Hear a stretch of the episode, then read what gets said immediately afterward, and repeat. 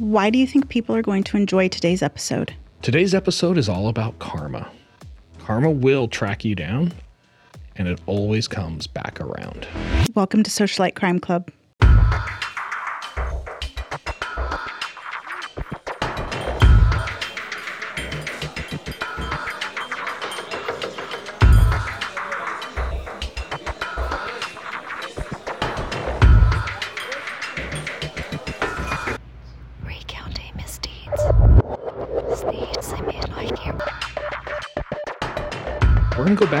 February of 2005 for this episode. It's a long time ago. It is What, 18 years now? 18 years. God, that makes me feel old. You are That is so crazy. older. You know, there's a baby involved in this case, and as we were discussing it, I was running the math in my head, and I mm-hmm. realized that baby's 18 years old. oh my gosh. That is insane. well, that person is 18 years old. Well, the baby then is 18. Right. We're going to go to a suburb of Phoenix, Arizona. Out east of Phoenix is a town called Gilbert, Arizona. It's kind of a high end bedroom community, upper class, I would say middle to upper class. Yes. And we're going to talk about an individual by the name of Miko Wady. Okay. Now, Miko Wady was a aspiring artist, but more importantly, he was a producer, like a concert promoter producer. Hmm. So he would actually promote and produce concerts for really big names. This is where I learned it's not 50 cents, it's 50. 50 Cent. 50. When I first talked to Miko, he explained that one of his clients was 50 cents. And I was mm-hmm. like, oh, you work for 50 Cent? And he's like, no, it's 50.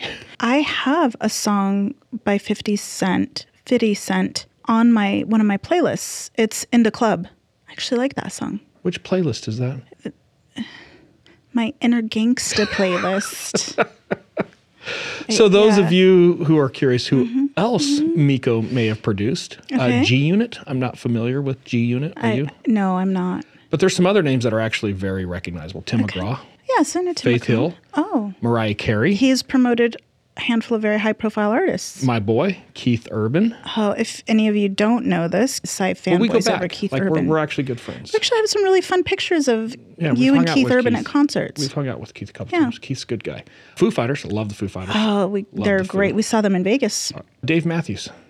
Dave Matthews. I've never been a big Dave Matthews fan. this is quite a genre that he promotes. Interesting. Yeah, very, very interesting. He's doing really well. He's young. He's in his mid to late 20s around this time period, and he's raking in the cash. And Miko loves to flash the cash. So he's got a Lamborghini, he's got a Ferrari, he just bought a brand new excursion, he's got all these cars. He goes through cars like people go through underwear. Every day, it's another car. Is he leasing these cars? Where does he put them all? It's a great question. I don't know. In the garage, a garage somewhere. Uh, Loves his toys, jet skis, boats, four wheelers, loves it all, and jewelry. He is known to walk around town with a hundred thousand dollar watch on and then switch them out every other day. He loves to flaunt anything that he can loves purchase. to flash the cash. He would hang out at a lot of local hip hop joints. And if you're not familiar with this, there's an entire scene, kind of like people hanging out at the barbershop. There's Right. these hip hop shops. There's something like that across from SoFi Stadium, isn't it? Snoop Dogg. Snoop Dogg owns this entire marketplace across from SoFi Stadium. Yeah, he has this little plaza and he's got like a hip hop shop where he sells clothing. And Mm-hmm. there's some other stores. And yeah, it's, it's a hangout. It's a place to go and hang out, these hip hop shops. Okay. So Miko hangs out at these hip hop shops, kind of keeping his thumb on the pulse, if you will, of local artists. Mm-hmm. And I've actually found quite a few articles from local newspapers where they describe him trying to bring up these young artists and trying to get them to sign with bigger Just take them under his wing. Yeah, there's one in particular where he was trying to broker a deal with Def Jam Records, which is a pretty well-known record label. So Miko is connected. He's up and moving. He could potentially be the next Dr. Dre. He's producing people left and right, allegedly. Hmm. I found this really cool video, but apparently Unique Whips no longer airs in the United States. What is Unique Whips? It was a show in the mid 2000s about people who take their cars to this shop in California and they completely rebuild them. Like, Okay. Create these really nice custom cars. Okay. And I found an episode where they're promoting this episode is about producer Miko Wady's 2005 Dodge Magnum station wagon. I found a And this is the station wagon. This is it. That is hideous. And I remember seeing this car around town. I have seen this car driving around Gilbert. I found this really cool video too. It's cheesy as it goes around, and we'll play it. But this shows all the work. I think this was probably the biggest waste of money we Miko. I'm assuming those doors didn't pop up like that in the original manufacturer build. I think it's safe to say that's not factory. Why? But again, it just lends to some of the credibility. He's paying a lot of money to have these modifications done to a car. He's got he's got mad Mm-hmm. cash. This week's case doesn't have a 911 call. Oh. Because we have some good old-fashioned police work this week. Oh, this is fun. Yes. Good. So we have a patrol officer who is doing a good job doing exactly what he's supposed to do. He's driving through a neighborhood late at night. It's about three o'clock in the morning. He's got his windows down. He's going slow. He's just listening, listening and looking. And he hears what he believes is glass shattering, but not maybe just a little window, enormous glass shattering, a big, big plate glass window Okay. breaking. So he's trying to isolate where he thinks he just heard that and drive to the location. And he's driving down a street and he gets almost to the stop sign and he hears three honks, very distinct, perfectly timed honk, honk, honk, which he's thinking now, wait a second. So he turns around. As he turns around, he's passed by another car. And this is a big Ford excursion. Do you know, like a suburban? Yes. Uh-huh. But Ford's version of this, brand new, great big Ford Excursion, is pulling a flatbed trailer that has, I think it was either four, maybe six four wheelers tied down to it. Okay. But he keeps going, and right after that car passes him, he sees a male running down the street in his underwear. Okay. His hands are zip tied behind his back, and he's bleeding from the head. Oh. It's Miko Wady. Okay. So he jumps out of his car, and Miko is yelling, That's my car. That's them. That's them. Go get my car. And of course, the officer's like, Hang on. What's wrong with you? Why are you naked running down the street zip tied before I go chase this car? down?" Right. Miko very quickly explains they are the victims of a home invasion. And this crew of at least four people came into his house with rifles and guns, took him and his wife somewhat hostage, tied them up, and they stole his car. And that's what just passed the officer. So the hmm. officer's going to relay this information on the radio. Another officer in the area actually sees this car exiting the neighborhood. Okay. As he's catching up to the car, whoever's driving it isn't going to slow down to see what's going on, realizes a cop car's behind him, and immediately just takes off. It seems a lot of these things happen in the singing world, the artist world. I would say specifically with maybe hip hop rap artists. Yeah, because I don't know that this is a, a Dave Matthews type of thing to do. Keith Urban probably doesn't deal with this very often. You're saying? yeah, I don't see Keith Urban you might- dealing with something like this, or his producers for that matter. You might be correct. The immediate pursuit, right? So they're going northbound on a road called Val Vista Road. Mm-hmm. Speeds of about 90, 95. Wait, from where? They're going northbound on Val Val Vista Williamsfield. This starts at Val Vista and Williamsfield. So they're pretty far south in Gilbert, and at that time, there weren't many freeways, so they had a, quite a ways north to go. oh yeah, before had they could even get to a freeway. maybe six or seven miles to get to the freeway. Okay. But about a mile and a half from where this pursuit starts, there's a set of railroad tracks. And if anybody's ever driven over the railroad tracks at Val Vista and Warner, the road comes up and then goes back down. You know, it's by that school. At Val Vista and Warner? Yeah. The shithead school? the shithead school. Yeah. All the kids who get thrown out of high school have to go. yeah. They can't make it anywhere else for some reason. So this truck pulling a trailer with all these four wheelers strapped down goes over those railroad tracks at 90 miles an hour. Almost wrecks. The officer's calling it out. It's a complete shit show. They only make it about another three quarters of a mile, half a mile, and they try to turn onto a side road, lose control, run into a ditch, crash the excursion. Two suspects jump out of the excursion, take off running. okay. One of the good things about Gilbert, Arizona, late at night is there's not a lot going on.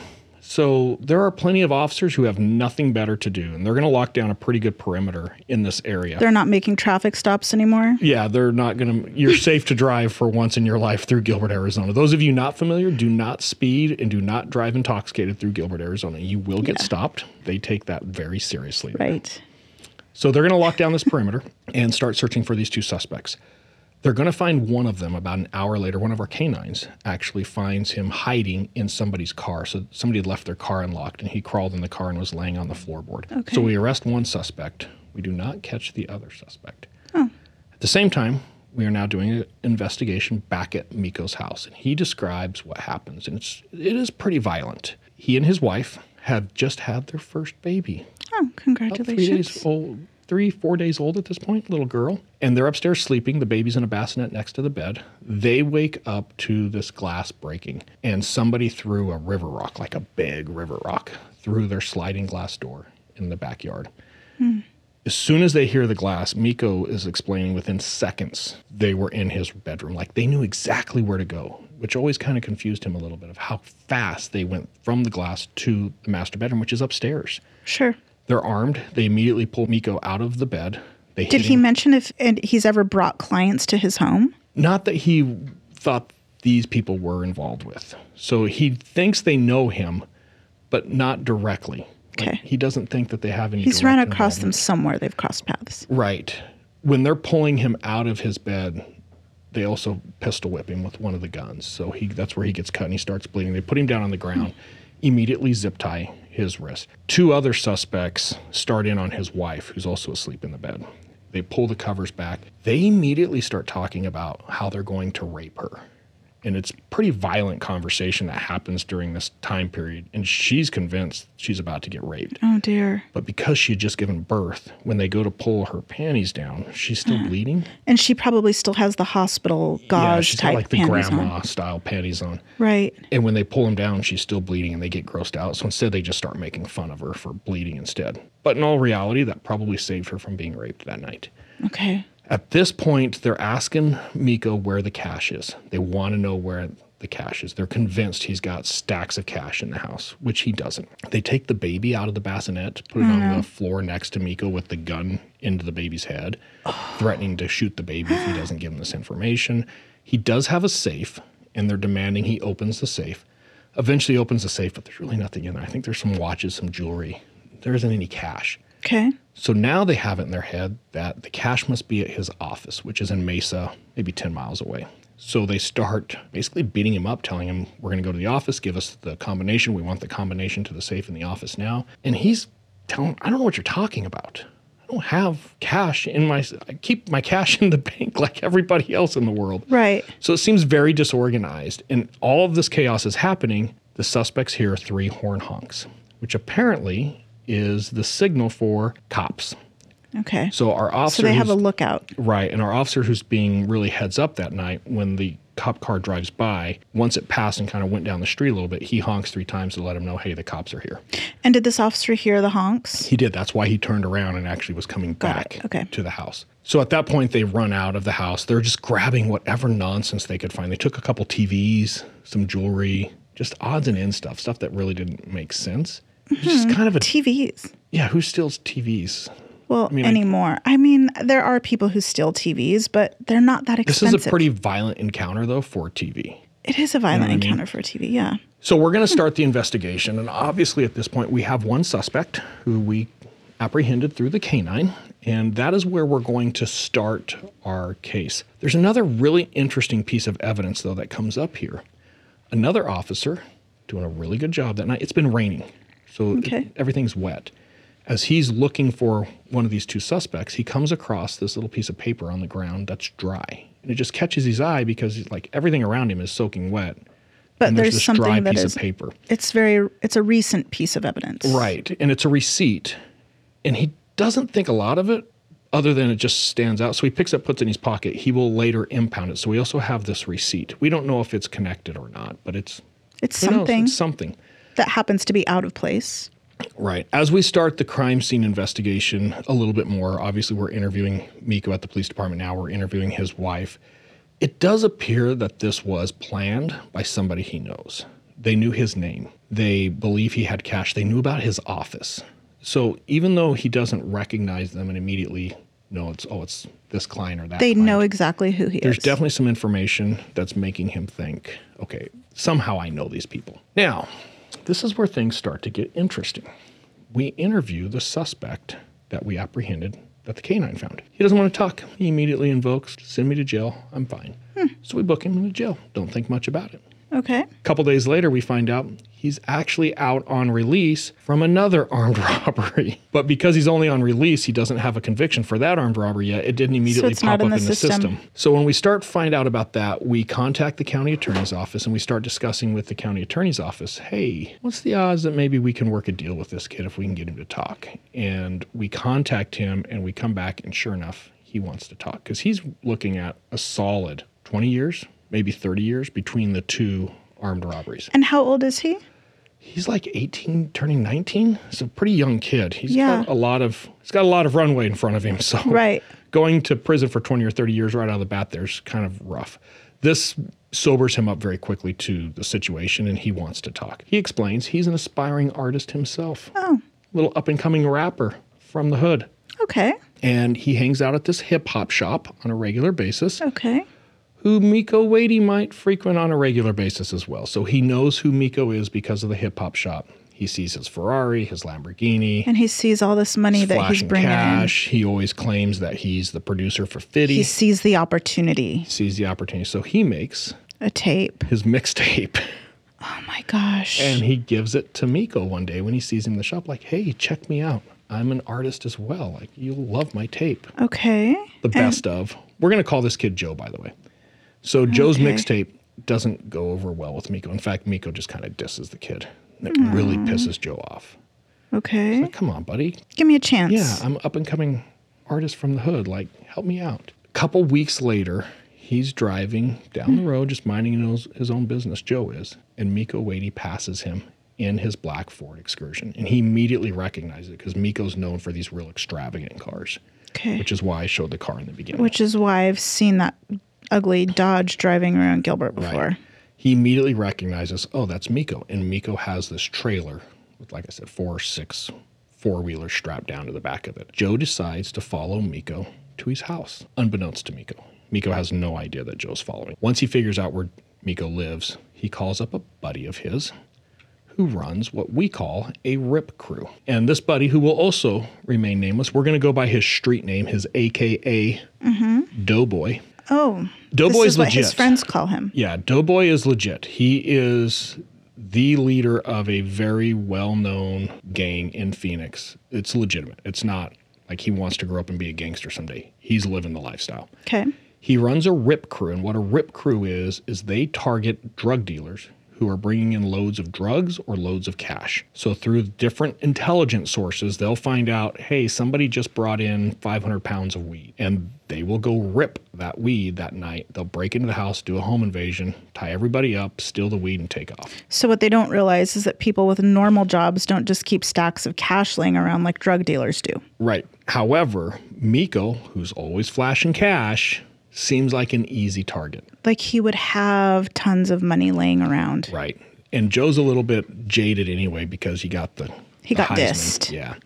So Joe convinces Doughboy, hey, I have a hit we can do on this Miko Wady character. Okay. Doughboy's interested. Hey, let's let's drive out there. Let's check it out. So they drive out, and sure enough, there's the excursion parked in front of the house. Still has the trailer and the four wheelers on it. They do a little scout, and Doughboy decides this is a legit opportunity. Let's take advantage of it. So they start calling up the crew. They drive back to the West Phoenix. I think this is the part that I enjoy the most. Is you have six hardcore gangsters that are going to come together as part of this rip crew. Where do you think they would meet? Somebody's house in a garage. No, you got to eat. You got to you got to fuel yourself before you do this. McDonald's. Eatza Pizza.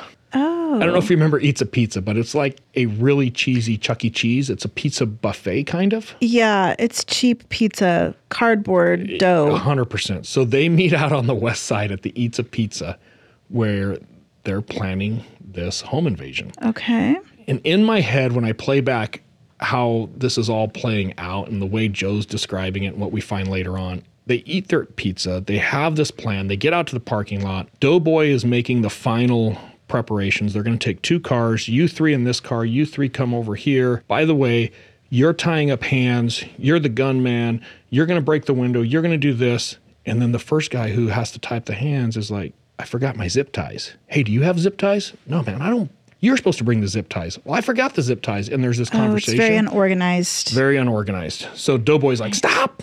You Go get the home invasion kit. The rest of us will drive out there. We'll meet up out there. So The home invasion kit. three of these guys. Is this at somebody's house? Oh no. Is it already prepared somewhere? No, you go to the local AutoZone and you have to find an AutoZone that's open 24 hours a day because it's now almost midnight. Okay. So they go to the closest 24 hour AutoZone in Glendale. in Glendale, which is interesting because of the receipt that the officer found. Which already makes it suspicious that the receipt is from Glendale and it's in Gilbert. Correct. And we may have some Glendale fans that listen to this later. And if you're truly from Glendale, you're going to agree with me. There's this square in West Phoenix in Glendale between the Avs and the streets. If something is happening there, it's bad. Period. Period. Stepping into there is bad. Yes. So just the fact that I look at the address here and I realize, hey, we're around 56th Avenue in Camelback, Bad. bad shit happens there every well, night. this receipt has cable ties. What's Fast Fit G? Okay, so what we have is a poly clothesline. It's rope that you would use to actually make a clothesline to hang your clothes on. Okay. By the way, that comes in a 50 foot span. So it's 50 feet of rope, Okay. two bags of cable ties, which are zip ties. So they're Got buying it. two bags of zip ties. Fast Fit G is gloves. They're buying mechanic gloves. Okay. I see where they're headed here. Now, apparently, someone didn't get enough to eat at the buffet because they also buy a Snickers This was Doughboy. and a bag of Gardetto's. Doughboy's like, hey, I still need snacks. And don't forget the fucking Gardetto's this time. this is what we call a home invasion kit clothesline, cable ties, gloves, Snickers, and a bag of Gardetto's. And off they go. Okay. So how much did they pay for all this? It was like $28. This is a pretty good investment. You got to spend money to make money. Well, at least they paid. they did pay, they paid in cash. Now, I have a picture here too. This is one of the kids who actually bought this stuff. He looks really young. It's a good observation. He is 15 years old. Oh my gosh. Been in the game now for almost 30 years myself. This is probably one of the most dangerous individuals I ever came across. He's really trying to make a name for himself in this gang, and this is a violent street gang. Okay. He's already good for at least two homicides when this picture's taken. Oh my gosh. I suspect he's probably good for a lot more by now. He was the kid who wanted the respect of all these hardcore gangbangers, and he was willing to do anything for that. He packed a gun with him everywhere he went, and he would just start shooting people just because. He had nothing to lose, Nothing to lose. He had no value in life, and he didn't value anybody's life. So, nor himself. super dangerous kid, even though he looks young and you would never see it coming, which is part of the reason he's so dangerous. This kid's hmm. going to be a little bit of a mystery, and we'll come back to him. But now the case is starting to come together. We're seeing this planning of the Eatza Pizza meeting. Now they're getting the cable ties. The next thing that's kind of funny is they get lost. They're all from the west side. They're not used to coming out to the east side. And they get lost, which generates phone calls back and forth of Where are we? where, am are I you?" going? Yeah, in 2005, we're talking flip phones for the most part. Yeah, they didn't not- have Google Maps yet. Yeah, you're not navigating to these areas. Okay. Eventually, they all meet up just outside of Miko's house. They stop at a little park down the street, give the final plans. It was interesting in talking with both Joe initially and then some of the other suspects as we, we contacted them later on. They planned this like a full operation.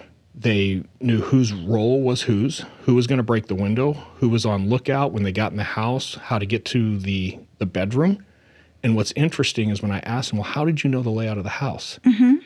It was a new home. They went to the builder's website and actually were looking at the floor plans on the builder's website. Oh my gosh. And I've had this come up on a couple of cases. I don't think people realize most houses are either on Zillow or Redfin, Realtor.com. Realtor.com. If you have a home that was built as part of these big housing development, All the floor plans are there. all the floor plans are there. People probably don't realize you can go to Zillow, you can go to Redfin, Realtor, and you can remove those photos.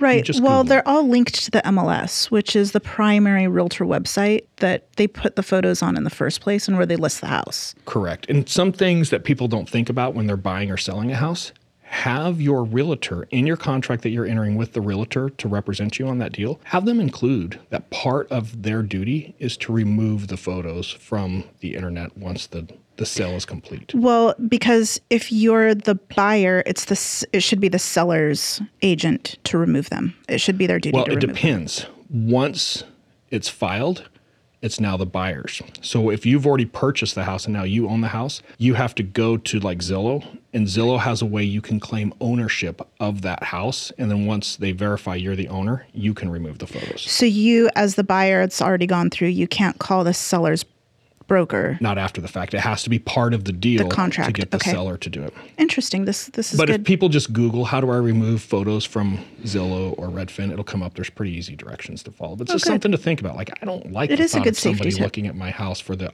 purposes of committing a home invasion. or other reasons, but okay. Joe puts this case together for us pretty well. He explains all of the the players, who's who.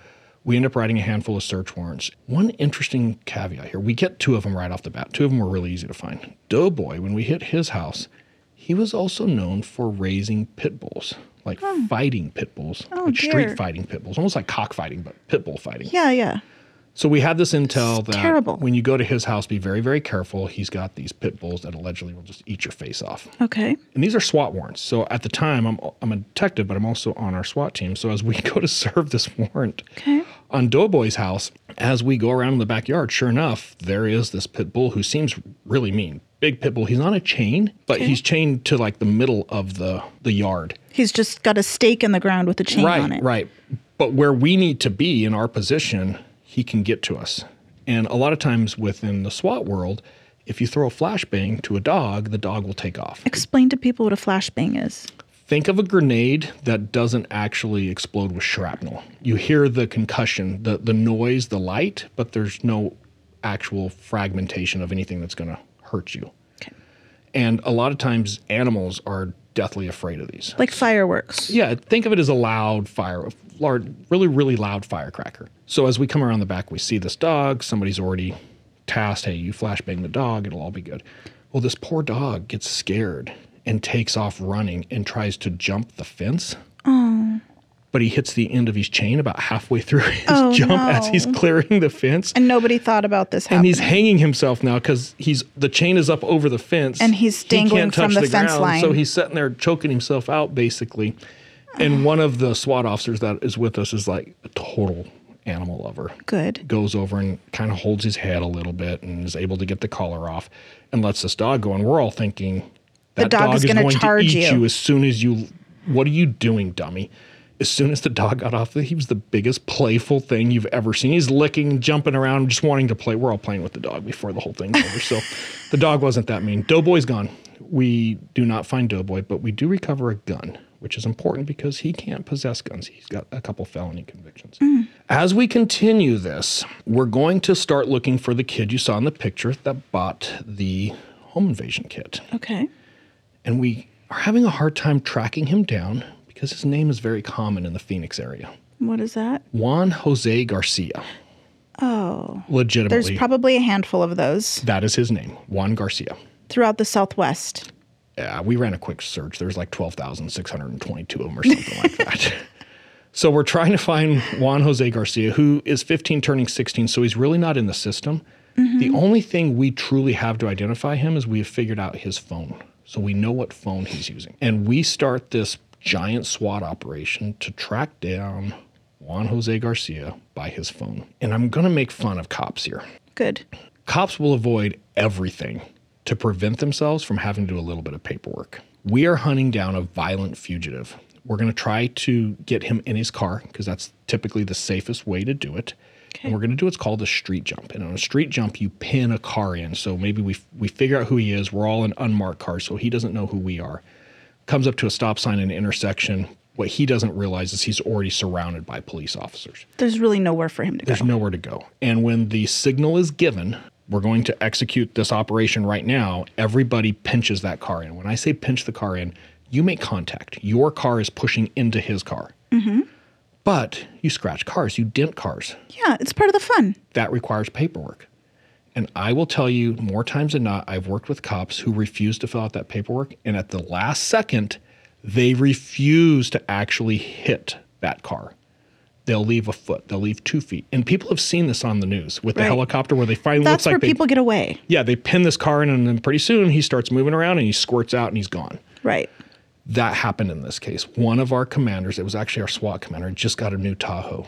Mm-hmm. He didn't want to hurt that Tahoe Because it wasn't just a take home car. It was the family car, probably. Probably. He's got the car seat back there. Right, right. His wife's shopping Sunday trip. 100%. So he leaves enough of this gap that Juan pulls up over the sidewalk around the other car, takes off, the pursuit's on. Oh dear. We're going to chase this kid around Phoenix for the better part of two hours. We have an air unit, so the helicopter's following him. so Phoenix is with you guys. Phoenix PD. Yeah, it's a big operation. We have a lot of different agencies with us before we're done. so DPS, because I'm assuming Doughboy's house was also in Phoenix. yes, So Phoenix's air unit was with you. Was their SWAT team with you as well? we had a handful of their SWAT team guys. We had some of the DPS, the state guys with us. We we had everybody because this guy's wanted for a couple other murders. He's he's good to go for several. So there's a lot of agencies looking for a him. lot of agencies, and we screw up the street jump, and it's embarrassing because it's just dent your damn car. It's Yeah. okay. Juan doesn't know we're tracking his phone. So every time he gets away from us, we just everybody backs off. We wait for him to stop. Once he kind of stagnates again, we know where the phone is and we just put units back to where he's at and we start over again. After 3 times, he escapes our little perimeter every time. he's a wiry one. So he just maybe thinks that the air unit is tracking him. Yeah, and we're running through, and I had a, a buddy of mine with me that night. I'm driving, he's in the passenger seat. And we have all of our SWAT gear in the back of this car, and we're following the helicopter. Uh, Robbie Targos was his name, and Robbie was actually killed a year later. So this was just a year before his death. And we actually had a blast that night because as we're trying to follow this helicopter, we're having to stop at some stop signs, we're running other stop signs, we're trying to catch up to everybody, but it's just chaos in the car and all of the stuff we had in our back seat had come up into the front seat. We had stuff rolling around the floors. It was just a complete shit show of us trying to catch Juan Jose. We finally get him isolated into this apartment complex. The air unit has got visual of him again. He's running through the parking lot. And we had this canine. The canine's name, not his official name, but what we all called him was Psycho. It was a Belgian Malinois. Okay. And if people are not familiar with the Belgian Malinois, they're insane. They are psychotic. Right. Uh, The military uses them a lot in their military operations Yes, for they're and bomb where people detection. think and, that maybe these dogs are being abused, this is the best day of this dog's life. They love this. they It's a love game. to work. Yes, it is a game. They to them. remind me a bit of you, unless they're really heavily challenged with a challenging job. They're just Glad not I happy. remind you of an aggressive dog. Our canine I handler, didn't mean it like that. but- sure. Our canine handler that's managing this dog is really, really good. He's a very well known, very well respected handler. And he actually went to Belgium and handpicked this dog. Brought him back. He has trained this dog so well. What a lot of people don't realize is when a canine bites you, they don't just run up and try to bite you. The really good canines will run full force and then they launch into the air, kind of like a little missile. So when they bite you, they have all of this force of their forward movement that pulls you down, and they'll weigh 80 to 100 pounds. Right. They're pretty heavy. Yeah, so I don't care how big and how strong you are, when they latch onto you, they have all that momentum, it'll knock you down to the ground. Well, this canine had trained his dog so well to do this that the dog actually broke his canine teeth, you know, the big teeth in the front, Oh my gosh. completely broke them How off. old was the dog? Like maybe three or four, so right in the prime of his career. Uh-huh. So they took him to the doggy dentist. Okay. The doggy dentist put titanium teeth in. Oh my This dog actually had like his big canine teeth were titanium. When A he growled, it looked like he was wearing a grill. A dog named Psycho with titanium teeth. I'm not making this up. this is This the is most awesome. insane dog ever. Well, our our handler sees Juan Jose running through and is like, "I'm letting the dog go," which we would pay attention to because all of the SWAT cops are now running as fast as Juan Because Jose to you've get the probably all been bit by this dog at This dog has bit more cops than he has suspects. He's insane. And he hit Juan at a full run, and they went like ass end over end three or four times, full cart rails through that parking lot. And we finally got one. I think it broke his shoulder or something. broke Juan's dislocated his his clavicle. It got a hold of his shoulder. Good. Oh, good. Good Oh, it boy. was yeah, good boy. Good boy. Here's some treats. So Love now we so have much. three of them. Okay. We have Joe, which was the fourth. We're missing one suspect. And do you know his name at this point at all? Doughboy. Oh, we're still know his name, but I'm gonna- But that's what I'm saying. We don't know. We're not going to reveal his name at Yeah, this point. I was pretty good at tracking people down. At this point in my career, I knew all of the little tricks to find people. And we kind of have this saying that there's certain people in somebody's life, and I'm going to preface this a little bit. Most violent fugitives that I've tracked in my career are males, period. Most of them live very much a gangster style of life. So when I'm explaining the next few things, this is referring to just the sheer numbers. Mostly males living kind of a gangster wannabe life. There are three people that, if you can figure out how to get into one of these three people, you will find your fugitive every single time. One is a girlfriend. If they've got a girlfriend, start tracking the girlfriend. Sooner or later, the girlfriend will lead back. If they've ever pissed somebody off who's willing to kind of rat them out a little bit, you've got to find that source, that confidential source of information who's going to keep you in tuned. Right. The next one is if they've ever pissed a woman off. There is nothing in this world that will screw you faster than a scorned woman. Right. So, as officers, we would look for these things. Is there a mm-hmm. girlfriend? Is there a pissed off ex girlfriend? Do we have somebody who's maybe willing to drop a little bit of information? and maybe with his phone.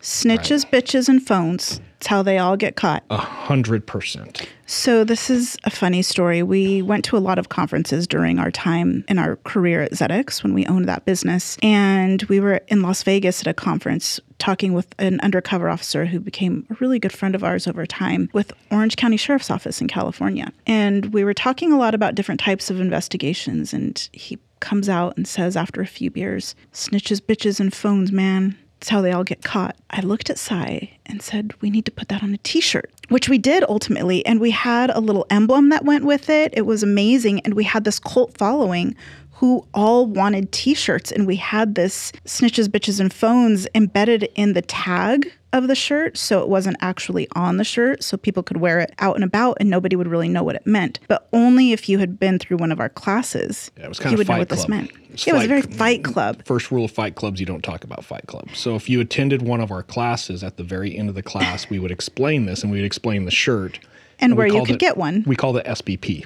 Yes, and we had it on our website, not the words, but we did have SBP Right. on our website so that people could go to the website and buy a shirt. Buy these shirts. Mm-hmm. Want to tell them what happened in court? Yeah, I thought it was a terrible idea from the get go. When you told me you were going to put this on a t shirt, I was like, the hell you are. I can't. You're kind of behind the scenes. You're just the the mind behind the scenes making everything in the business work. I was more of the face of the business who had to go out in the public and actually interact with people a lot Yeah. of times in court. Uh huh. So I was totally against SBP going public from the beginning. People loved it though. They did love it. And I was in Boston in court. Mm-hmm. Uh, three defendants, it was, I think it was a drive by. They had shot somebody. I think the person lived, but were, were in trial for an attempted homicide. Three suspect, three defense attorneys. We've been trying to get into Massachusetts. Massachusetts is a really hard state because of their laws. Uh, they are very, very staunch supporters of every aspect of a constitution. We had been trying to get Massachusetts State Police to purchase. But in general, just we wanted cases in Massachusetts to show our reliability. Right. And this was a big deal because we finally had a case that we were going to trial. And it's not every day you get three defense attorneys in the same trial. So I'm super prepared for anything I think they can throw at me. The first defense attorney does cross examination. Didn't really ask me much. It was really simple. And I'm like, okay, that was pretty easy. Second one, pretty much the same thing. And now I'm getting a little bit of a big head because I'm, what's the third one? I'm, I'm good to go. And the third defense attorney starts his cross examination with me of mm-hmm. Mr. Ray. Do you maintain a website? Which immediately bells and whistles are going off because where's he going? Right. So, yes, I own a website. And on that website, you sell apparel. Mm-hmm. To which I thought, oh shit, Yes. I know where he's going. Yes. Yes, sir. And on that website with the apparel, you sell shirts, do you not? Yes. And those shirts on the inside of them have the letters SBP, do Yes. they not? Yes. Before I could say yes, he says, Actually, it's snitches, bitches, and phones. Is it not, Mr. Ray? And here I am trying to be professional, getting into this new market with an entire jury in front of me. And I have to explain my damn wife decided she wants to Well, put this. I remember the phone call as you leaving. You were leaving the court, saying, "Take down the web page immediately." And I was thinking, "No, no, we can't." It's I had to explain so well. snitches, bitches, and phones to the jury. The best part of that is the defendants, the three defendants, they're all kind of gangsters. They're busting up because they're like, Uh-huh. Because they "Yep, know. That's how we got caught. It's just the truth. Yes. It's the truth of the and we got a little carried away because in, in the tag we had snitches, bitches, and phones, and then at the bottom we put all day because there's a Mm-hmm. barbecue place here, and if you order any of their food, like if you order the brisket, the lady just yells brisket all day, yeah. pulled pork, all, and we thought it was kind of funny. It was just a fun little tagline. so then the defense asked me, "Well, what does it say underneath snitches, bitches, and phones?" And I'm trying to save a little bit of grace with the jury, and I'm like, "100% cotton." He's like, "No, under that." Oh, what was the day. jury's reaction to this? Do you remember? They're laughing. Everybody in the court. I think even the judge smirked a little bit. I felt like an idiot. I could feel myself turning red, but at the end of the day, I think people get it. You're dealing with a different type of person here. To You some are. people, that might be really offensive, but to the average fugitive, they would tell you, "Oh no, it's true. It's the fastest That's why we use caught. burner phones. Yes, 100%. So that's the legend of SBP. But then I figured we've got to, I've got to have a backup story here. If I, I'm never going to go through this on the stand. Right. So then we got involved with bear poaching, and SBP became Stop Bear Poaching. Right. So we all sat down as a group with all of our employees and we all sat and tried to come up with different things that SBP could stand for. How could we rearrange our acronym? So it became Stop Bear Poaching. And we had a really cool picture of a big grizzly bear catching trout Fuzzy- yeah, on our web, bear. on our website. Yeah. That was fun. If you own an SBP shirt, they're probably worth some money these days. I would hope so. there's not maybe a couple hundred of them out there now. Well, we even had lapel pins and tie it pins. It was a whole thing. It was fun. So with this case, we're going to use that tactic. And Mm-hmm. a couple of these pieces, we're trying to get to people's phones to figure out where is Doughboy. We've been tracking him for a year. He's on a couple of the top ten lists around the country too. He's he's well known as far as a fugitive. Hmm. People are looking for him, cannot find him. We get a tip that his current girlfriend is pregnant with his baby. So we're trying to figure out where she's going to the OBGYN, how far along is she? If we start tracking her, She's a scorned lover. Yes. No, no, no. Well, the scorned lover gave us the current lover who is now pregnant. Right. We interviewed her once and she pretty much told us to just go screw ourselves. The current one who's pregnant. She wanted nothing to do with us. She's going to fight for Doughboy to the very end. She was using burner phones every two weeks. Every two weeks, she'd get a new phone, and so would he. So, trying to track the phones, it just wasn't working that well. Ultimately, I won't explain exactly how we figured it out, but we figured out her OBGYN. And if we could put her in a couple of places, we could figure out her current phone, which maybe gives us Doughboy's phone. It's a long, complicated technical process. Mm-hmm. But at the end of the day, we've got to identify her at the OBGYN. It's the only known place we know that she would be. Right. So just to screw with one of my detectives, I call one of my female detectives up and I'm like, hey, we have this case that just came in where an OBGYN, when he's doing pap smears, he's getting a little too touchy feely Okay. you're pretty much being sexually assaulted instead of getting a pap. So we need to send in an undercover. Would you mind? And, And with was- zero hesitation, she's like, send me in. I'm good for this. Good. Yeah. Just take one for the team. Yeah, and I'm like, no, weirdo. Here's what we really need is can you sit in the lobby and identify this person when she comes in for her appointment? It's going to be next Thursday. We need to track when she's leaving the building. Let us know because we need to track her. Okay. So sure enough, it goes off without any issues at all. We find her, we track her back to her house, and we start tracking her current phone. We get to Doughboy's phone. We think he is at the house. And here is this hardcore gangster, right? Mm-hmm. Home invasion, running this rip crew. He's been on the run for a year. ATF, the marshals, everybody's looking for him. He's just a badass. Okay. We go driving by the house about a week later just to do a little pass really quick. And to our surprise, there's Doughboy in the front yard wearing a pair of basketball shorts, this oversized, like wife beater tank top, mm-hmm. watering his flowers. Or his wife's flowers. His wife's flowers. Or girlfriend. It's Yeah, not I even guess his it doesn't wife. matter how hardcore girlfriend. you are if you're told to go water the flowers. Yeah, you and go we do end up arresting Doughboy in the front yard while he was watering the flowers of all things. Oh my gosh. And what, this is- he didn't run. He didn't put up a fight. No, he was totally cool. And this is what I want to get into this a little bit because I think it might be interesting to some of our, our viewers. This guy's hardcore. He's hardcore, hardcore. His family has history, and I don't want to get into all the history, but his family is very well known in the prison system as running part of the prison system, not from the good side, from the suspect side. Right. He's connected. They're very influential amongst their peers. Yes, and running a very, very well documented Hispanic gang that dominates the prisons. Uh, this kid's legit, nothing but respectful the entire time we were with him. When we are booking him, he's funny. He's actually really funny. As cops are coming through the booking center, He's mm-hmm. making fun of cops like a stand up comedian. He's like just doing a little side act. He made fun of my mom for the better part of an hour. And it was How funny. so? I'm not going to repeat it. My mom listens to this. Just tell me. Just mom jokes the entire time, like different things. she And made him breakfast. I think he started with asking me if the next time I'm at my mom's house, could I get his Nikes because he left them there last time. he was there. And I'm like, wait, what? So He's like, hey, when you see your mom again, can you pick up my Nikes? So this is just friendly banter. Yeah, that- just friendly banter. But he was very respectful. okay. I don't say we were friends, but we had a professional respect, I But guess. he would have been other. fun to have at a party. Yeah, yeah, I would totally hang out with this kid. Uh, he's out of prison now, so I think he got wrapped up in some other federal case recently, but he's he's now out. Okay. But it was very interesting where there is still kind of this mutual respect sometimes between law enforcement and the criminals. If you play the game right and Right. you're respectful to each other, you can Right. coexist. Yeah. It was just, it was really interesting to, to have that experience. Uh, all of our suspects are going to be convicted. They get different sentencing ranges from about seven to 20 years, roughly. Uh, but our story doesn't end there.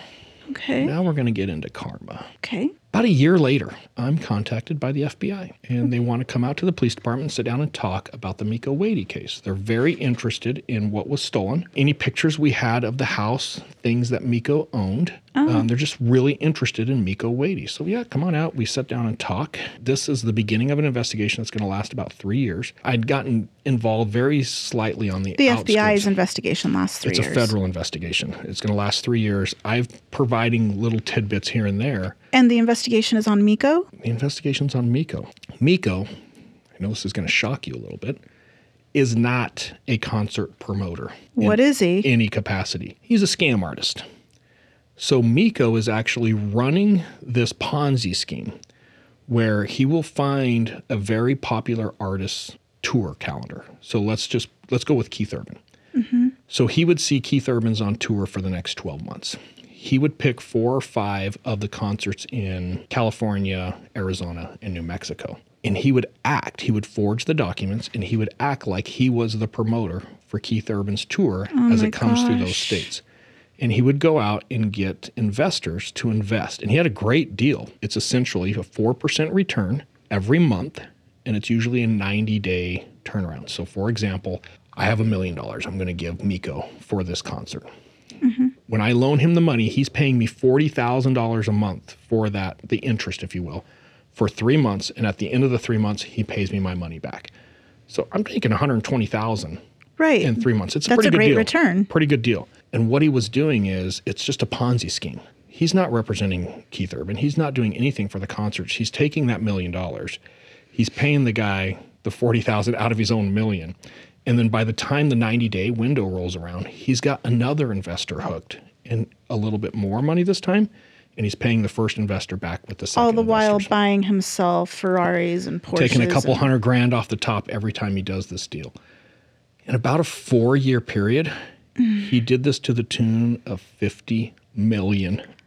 Oh my gosh. He was taking people left and right. It- so how did they finally figure out what he was doing? well, it got so prolific in what he was doing, an investment firm out of Mesa, Arizona actually got involved with him. And they're seeing dollar signs. So they're like, hey, Miko, you shouldn't have to do all of this. Let us bring investors to you, which for Miko is grand slam. Payday. So now he had this recognizable, reputable investment firm who was bringing million dollar customers to Miko, being like, yeah, invest, invest. What was really funny is Miko would use part of that money to buy really, really nice VIP backstage access passes. He's buying them just like any other schmo off the street would. Well, mm-hmm. then he's taking the investor backstage, giving them a tour of the concert venue, Showing like he them what their place. investment dollars are doing. Yes, and they're not even questioning because they're like, well, no, he took us backstage. We met people. And he's never stopped backstage by any other concert producers, anything like that. No, he's got the pass. He's just like anybody else going backstage. And a lot of them were meet and greets. So the people are meeting The artist. the actual artist and it looks legitimate. oh my gosh. He's going to run this for about four years. He starts to miss payments because that's the problem with the Ponzi scheme. At some point, you run out of the ability to pay people. So he started missing payments. This investment firm actually hired a former FBI guy to start digging into it and realize, oh shit. right. he doesn't represent anybody. He and his wife were forging all of the documents. They would get cashier's checks out of their accounts to basically pay for a venue. But then the next day they would just redeposit the same cashier check back into their account, be like, oh, they changed their mind, we're not doing it anymore. But he would make copies of it. So he'd give you all the paperwork, contracts with these artists. He never represented Fiddy, by the way, even though he knew how to say his Or name. Or Keith, or Dave. Yeah, not even Dave. Oh my Uh, gosh. Pretty interesting. He was killing it though. He was making an incredible amount of money. And his wife was involved. His wife was involved in it. They she was actually named in the lawsuit. There's also a big civil lawsuit. He was ultimately ordered to pay 30 million in restitution that was still owed to the investors. He doesn't even have that money to pay back to investors. No, no. He got 9 years in prison. He actually got a longer prison sentence than some of the people who did the home invasion. Oh my gosh. And oh, he got 250 hours of community service. So Uh, so there are no victims in this case, maybe except the baby. the baby, the baby would be a victim. well, and maybe the kid who wanted his cassette listened to, but he's kind of a victim, but not really. Yeah, he had to do a little prison stint too. We, it, it didn't Yeah. wash away all of his charges. He still went to prison as well.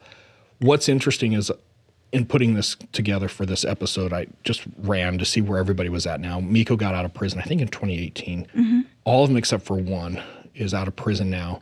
But I found a lot of websites, people going after Miko to this day because they're investors that never got Never their got money back. back. And just wishing the absolute worst in the world on people. And I was wondering, If any of those investors hear this episode, there's karma. Yeah, they may not have known that when Miko was just getting his start on defrauding people, he actually got jacked in a home invasion. So maybe it was deserved. But yeah, karma has an interesting way of, uh, of, Of finding coming you. back into our lives. That was a fun episode. Yeah, a little bit more lighthearted. Yeah. Flashing cash next week. Next week is a tougher episode. It's an interesting episode, but it's another pedophilia case that we're going to present to you. The primary suspect is called Holcomb Gunn, and we hope you join us and listen in. Stay safe.